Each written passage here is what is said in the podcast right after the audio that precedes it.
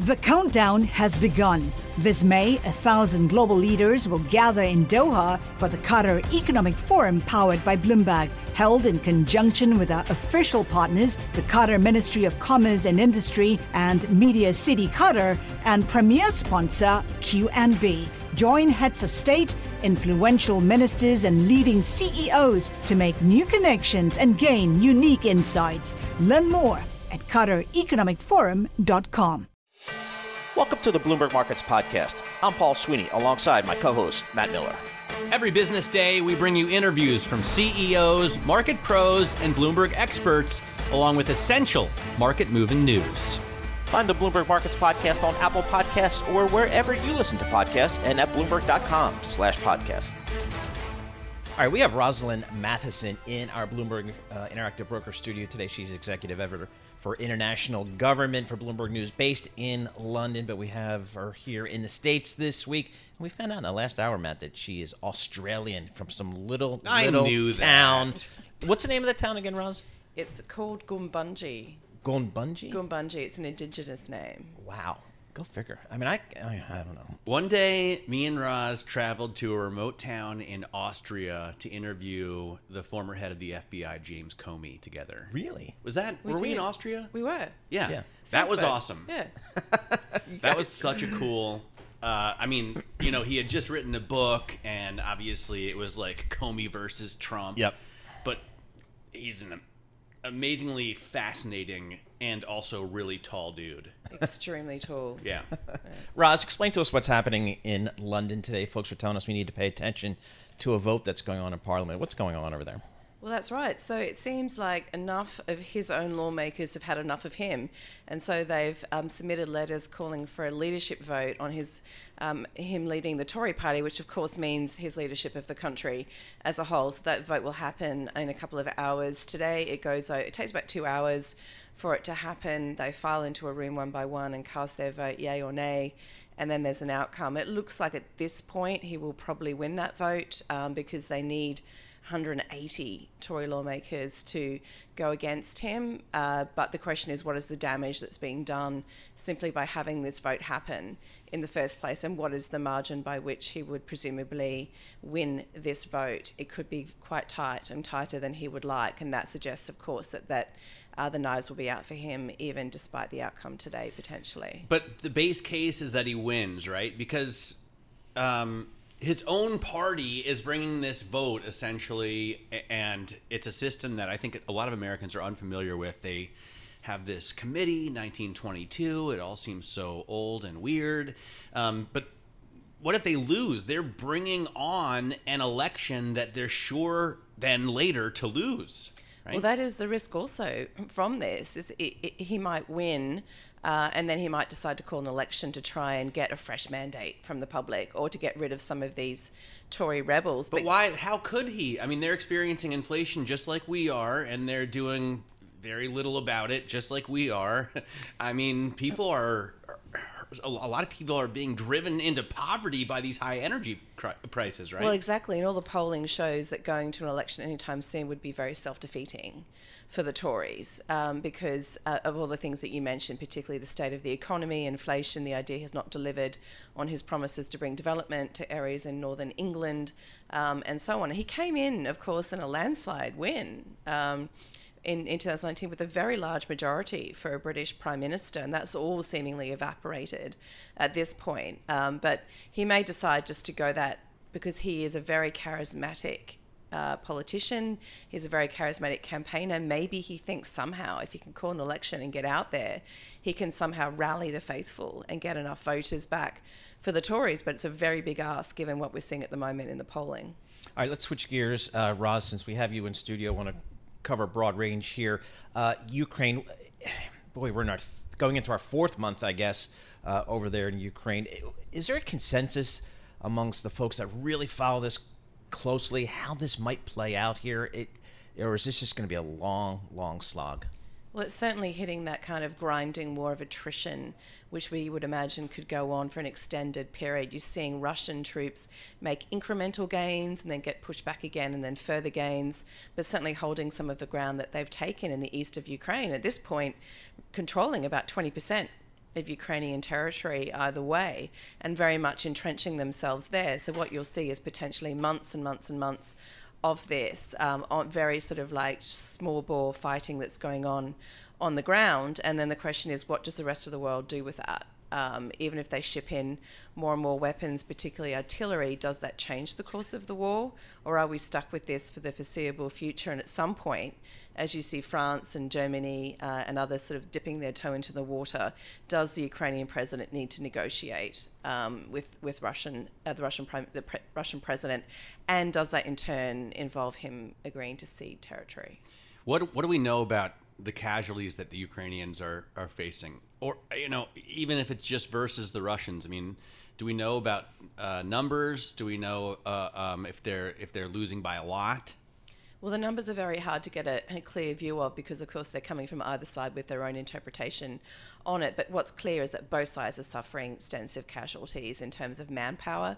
At this point, Russia has lost a lot of equipment as well, which has been very uh, difficult for it in terms of its campaign on the ground. But just as Russia has lost a lot of troops, so has Ukraine. And it's got conscription, so it's got uh, fresh people coming in. But that will also become a problem for Ukraine the more this goes on.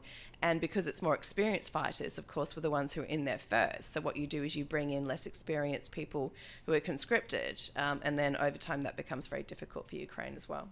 Mm, difficult, difficult situation. Rosalind Mathieson, executive editor uh, for international government Bloomberg News, uh, based in London, but uh, here in the states this week, uh, getting the latest. Briefly, briefly here in New York, and headed yep. down to Washington D.C. Right? That's right. Power. That's where the power brokers are, Matt, that's and right. that's where Ros Mathieson needs to be. I mean, you know, there's just us here in New York and with some others. So anyway, appreciate that.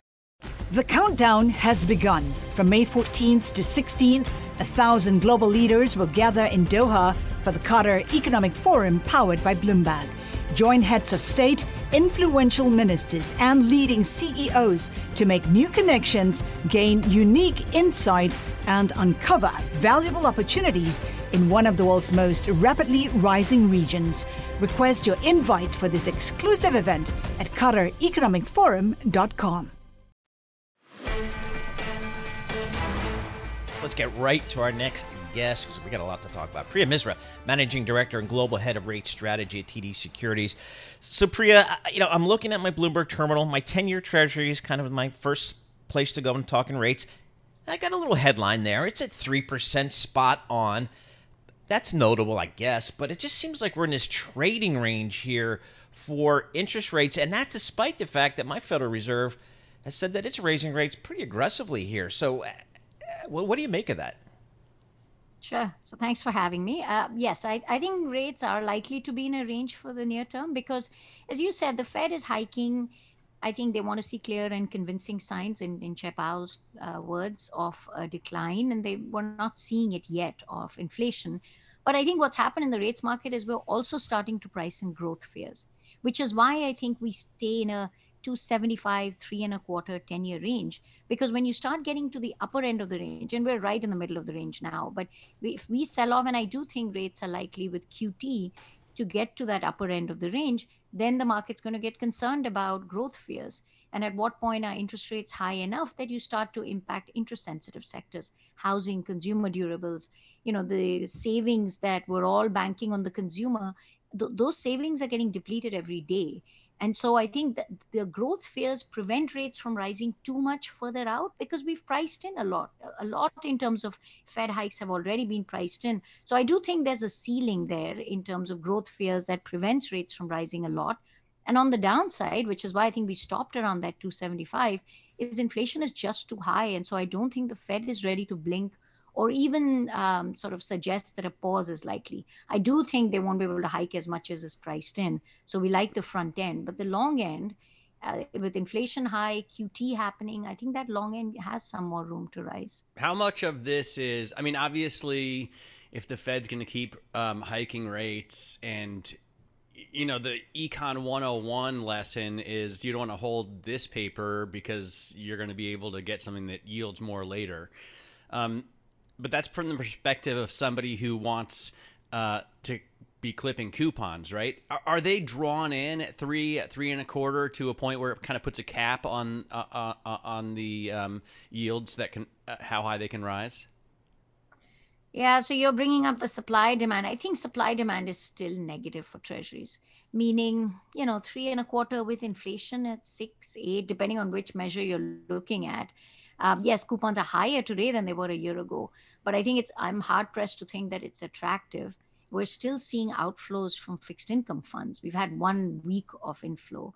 So I still don't think there's mm. uh, demand coming from you know how much interest rates have risen where the demand is coming from are people trying to hedge for recession risks or growth slowdown and so if you have a risk asset in your portfolio having some treasuries that will provide that hedging property which i have to say treasuries were not a great hedge in the first quarter but that hedge has come back i think now if growth slows down yeah those hikes are going to get priced in so it's more from a macro economy slowdown risk asset performance that's where the demand for treasuries is coming from, but, not just from a rate standpoint. Priya, I mean, the, a key question is um, how quickly you see inflation coming back down to, you know, the two percent, what we've decided, I guess, is an acceptable level. Does that the, come down to to you know two or three percent at the end of 2023? I struggle to see that, or we we don't even have it at three. We have it a little bit above three at the end of next year, and so that's the tricky part. I mean, as much as the Fed is committed, I think, to price stability, the administration's uh, uh, committed to it. There are aspects of inflation that are out of their control: food, energy, even parts of shelter. We have a demographic shift in housing and there just hasn't been enough creation of that housing in the last few years. So I think um, you know, and I think this is a question, a tough question, the Fed will have to answer by year end. Is do they are they okay with inflation decelerating? They clearly want a deceleration, but if it decelerates to three and a half, it's still significantly lower than here. Is that okay? Can they be a little more patient trying to get to that two percent target over four years rather than one year? So, you know, in our forecast right now, even so at the end of this year, we are four and a half on PCE. At the end of next year, a little over three. But we think the Fed might be comfortable as long as it's heading in the right direction, as long as wage inflation, which is also an important part of this, is not accelerating. I think you know their tolerance band will be tested by the market, but slowing growth will allow them to say maybe we just have to tolerate high inflation for a while but it's something I think we haven't really heard from the Fed yet, and that's still an open question. All right, Priya Misra, thank you so much uh, for joining us. As always, we love getting uh, your thoughts on kind of where rates may be heading and what this Federal Reserve uh, may be thinking about as we parse through the data. Priya Misra is a managing director and global head of rate strategy at TD Securities here. All right, let's talk uh, cybersecurity. We'll shift gears there. We're all putting more and more as we, you know, over the last two years, work from home, learn from home, putting more and more data uh, in the cloud, doing more and more with technology. And of course, that raises the concerns about data security, cybersecurity broadly defined. Our next guest is absolutely on the front lines of that. Gil Shwed, he's the CEO of Check Point Software Technologies. You can find that on NASDAQ. CHKP is a ticker you, you put into your Bloomberg terminal. Gil, thanks so much for joining us here. Again, it just seems like your business – cybersecurity is more important than it's ever been as we put more and more, or we engage more and more with technology, and put more and more data on, in the cloud. Give us just your 30,000 foot view with where this tech stack is in terms of cybersecurity. Hi, Paul. Hi, Matt. Uh, first, you're absolutely right. We are more vulnerable than ever to cyber attack, both because we're dependent on the internet and the network so much, and also because the attacks are becoming more and more sophisticated. The software that we use on every device, on our laptop, on our, you know, home TV or a vacuum cleaner, each one of them has software. Unfortunately, all that software has vulnerabilities, and the hackers do take advantage of that. Um, and we are at, uh, I think, almost all-time high in terms of number of attacks. So, what's the answer? I mean, um, do you just have to keep building a better mousetrap over and over and over again? First, we do. I mean, our the systems we build in our industry are all are many of them are real time updated and they try to adjust themselves uh, all the time. We're building systems that try to stop attacks, even attacks that we don't know about. That using AI looks at the different uh, patterns of usage. And when they see something that's uh, suspicious, they just stop it. And uh, yes, we do have uh, run as fast as we can to stop the attackers. Give us a sense, uh, Gil. I think what gets some people who don't live this every day, but gets them really concerned is when, when they hear about state sponsored cyber attacks, state sponsored ransomware, that type of thing. Give us a sense of how that has evolved and kind of what you think it'll do going forward. So, first, many large, many advanced uh, economies and countries develop state sponsored technologies to either spy on the enemy or even attack at time of war. The challenge is not that we are trying just to fight our government, we're not. The challenge is that these technologies fall into the hands of the wrong guys. And that's something, for example, last year there was a devastating attack on the city of Baltimore. Uh, the attack was by some foreign countries, but not foreign countries, foreign groups from foreign countries. But the technology they used was actually technology that developed by the NSA, that I think about a few miles from the same place, the US uh, National Security Agency. So the challenge that we have is that this is software technology and sooner or later, almost any attack technology falls into the hands of the wrong guys. From us by uh, publishing information that we don't want to publish to take down a hospital. All right, looks like we're having some technical difficulties there with uh, Gil Shwed with his. Uh, he was about to share way too much truth with us. yes, I think, and somebody hacked his phone him. line. Yeah, yeah, exactly. But I know this company is based in uh, Israel uh, as well. But uh, I mean, I just think this. I mean, we hear from everybody, um, and it's just when it hits the news uh, every once in a while that it comes to people's attention. But we hear companies talk about it all the time. The amount they're investing in uh, cybersecurity because ev- it seems like most, if not every company, uh, has a, a, lot of data dependency. I got to be honest with you. Listening to Gil just now, I was struck by the realization that technology is going to be the death of us all.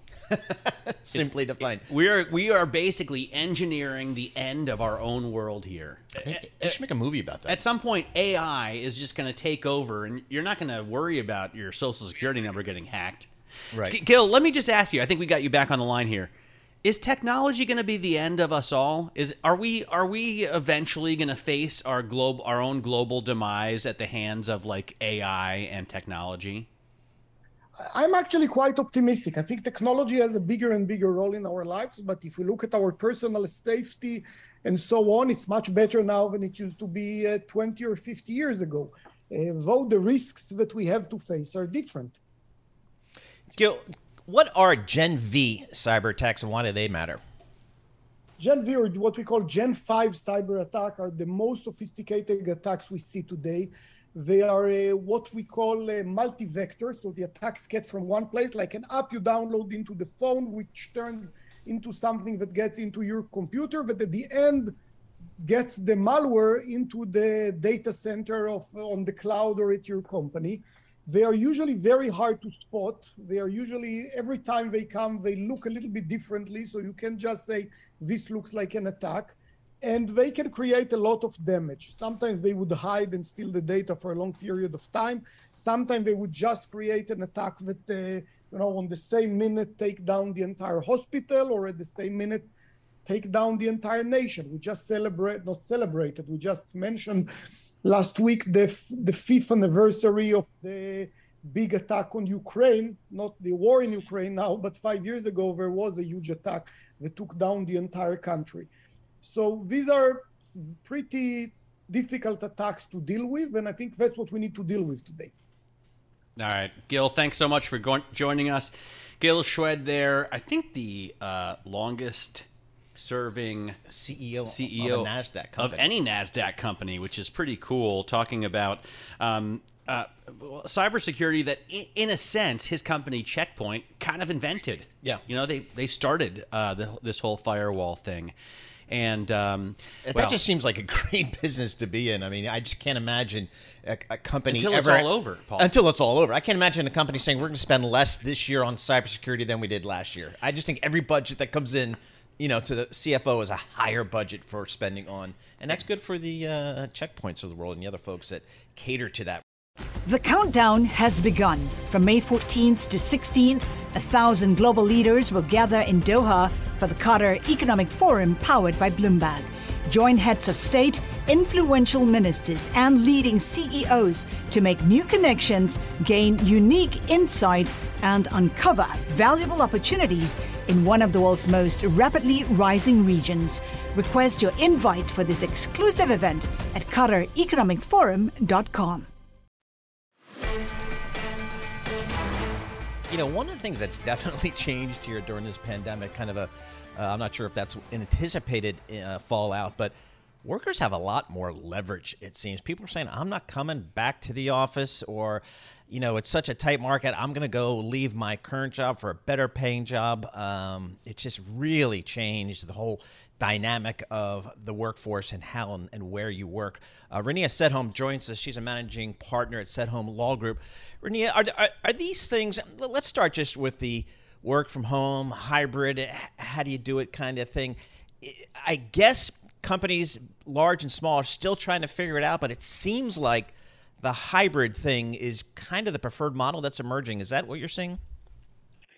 I'm hearing a variety of opinions on this from the employees. I'm certainly hearing that hybrid is here to stay, and that's what they're anticipating and what they're hoping for. But a lot of business owners are struggling with the hybrid model.